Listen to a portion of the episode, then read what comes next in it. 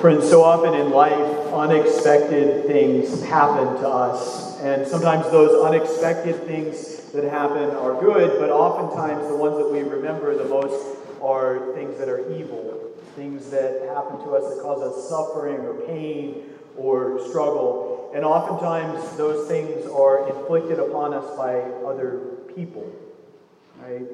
There's uh, a reality of suffering in our world. And if you look at the lives of the saints, they're no exception to this rule that we know in our own uh, experience uh, to a lesser or greater extent in each one of our lives. There's a story of a saint that I'd like to share with y'all today. Her name is Josephine Bakhita.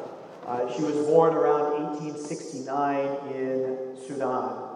Uh, she didn't actually know the precise date of her birth, because at the age of nine years old, really before she even uh, had established her own uh, identity, she was actually kidnapped by slave traders in Sudan. She was beaten and she was sold five times in the slave markets of that area. And eventually she found um, herself working as a slave for the mother and wife of a, of a general. And um, the, I guess Italy ruled that country at one time, and she was actually treated so harshly that she bore 144 scars on her back for the entirety of her life. She was abused in so many different ways. And then, in after many years, 10 years of this type of treatment, she was bought by an Italian merchant who gave her to an Italian consul and uh, who eventually brought her back to Italy with him. And she met through this Italian consul's wife. She was introduced to Jesus. She was introduced to uh, a God who loved her she came to know uh, a master that actually was willing to be like her. See, up until that point, she'd only known masters who despised and maltreated her, or at best considered her a useful slave. But now she heard that there was uh, a master above all masters, a Lord of lords, and that that Lord is good in fact, he's goodness in person. She came to know that this Lord even knew her and that he had created her and that he loved her. She was loved, and by none other than the supreme master, before whom all other masters are themselves no more than lowly servants. She was known and loved, and she was awaited. And what's more in her life, says Pope Benedict, this master had himself accepted the destiny of being flogged, and now he was waiting for her. She said this after encountering Jesus and giving her life to him. She said, I, I know I am definitively loved, and whatever happens to me, I am awaited by this love. And so my life is good. And through that knowledge of hope, she was redeemed. No longer a slave, but a, a, free child of God. And she was eventually freed from slavery as well. And on the 9th of January in 1890, she was baptized and confirmed, and she received her first Holy Communion uh, from the Patriarch of Venice. And then she became a religious sister uh, in Verona, and she she felt that the liberation that she had received as a child of God through her encounter with Jesus Christ she, she had this urgent need, this great desire to extend, to hand on what she had received to others, to the greatest possible number of people, in fact. The hope born in her, which had redeemed her, she could not possibly keep it to herself. She had to go out and reach many people with it. See, she, Sister Josephine, St. Josephine, she learned the love of the Father. She learned that she had a father and that she, she learned that that love extended to the fact that Jesus Christ was willing to die for her, to, to be beaten, to become like her in all things. And that love that she experienced, that love led her to eventually be able to also forgive her enemies and to pray for those who persecuted her. She said this She said, If I were to meet the men who abducted me or even those who tortured me, I would kneel and kiss their hands. For if it hadn't happened, I would not be a Christian today. That type of faith, brothers and sisters, is magnificent. And it, it's what Jesus is talking about today as we come to the end of our, our time going through uh, the Sermon on the Mount, as we, be, uh, we're about to begin Lent. Jesus commands us today to love our enemies, to pray for those who persecute us. And that's difficult to say the least. And it's only possible if we, like Sister Josephine, know the love of the Father shown to us in Jesus, that while we were still yet sinners, Jesus Christ died for us. While we were enemies of God, Christ died in order to show us how much He loves us, in order to restore us to right relationship with God. He shows us the entirety of the love of the Father made present on that cross, right? That he would come and he would die for us. He says, I no longer call you slaves, but rather I've called you friends, for I've made known everything that the Father has shown me. I've given it to you. His love is so powerful that it makes enemies friends. Think about that. We've come to know the love of God, a love which is not limited to loving only good people, but rather is readily expanding, always expanding out to all people. For he makes the rain fall on both the good and the bad. And Jesus invites us who have known, who have come to know the love of God into his own mission of making that love known to others. He eagerly desires that we would love him, and because we love him, that we would love even our enemies. That's why he commands what he commands today in the gospel.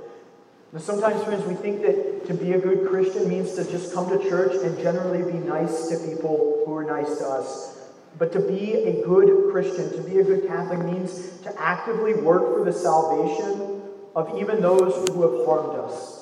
Right? And, and throughout the world, even today, there are martyrs who are praying for their persecutors. There are people who are in risk of martyrdom in the Middle East, for example, right now, who are praying for their persecutors. There's people in Nigeria who are dying for their faith and they're praying for their persecutors. And we, as people who live in a country where we're able to practice our faith, we have to ask ourselves the question are we praying for those who hurt us? Are we praying? Are we loving those? Do we desire eagerly for those even who are our enemies to come to salvation, to be in heaven with us. There might be people in this church right now that you have grudges against, who are in a sense enemies.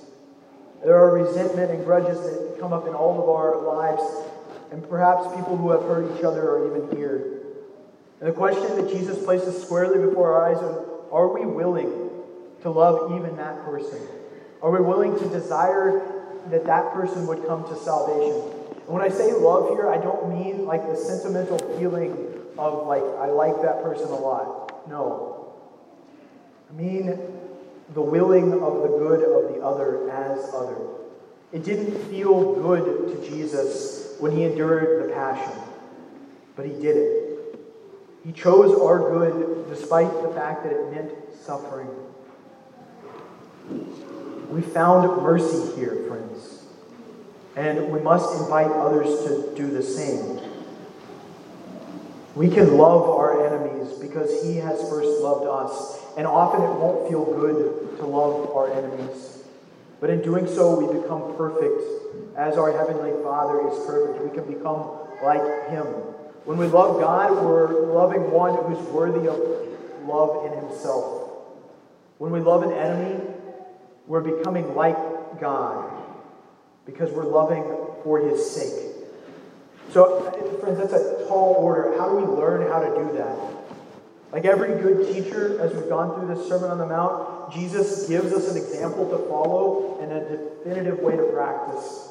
He dies on the cross for our salvation, but he also leaves us a memorial which makes present that moment every time we celebrate the holy sacrifice of the Mass. A few weeks ago, if you remember, we talked about how the Mass is a true sacrifice. It's the same victim, it's the same priest, and it's offered for the same reason. We're not spectators, but we're participants. And week after week, as we look at his sacrifice, which, was, which is motivated by love for us while we were still yet sinners, we learn to do the same for others. We learn to sacrifice as he does not only here in the church, but also in the rest of our lives.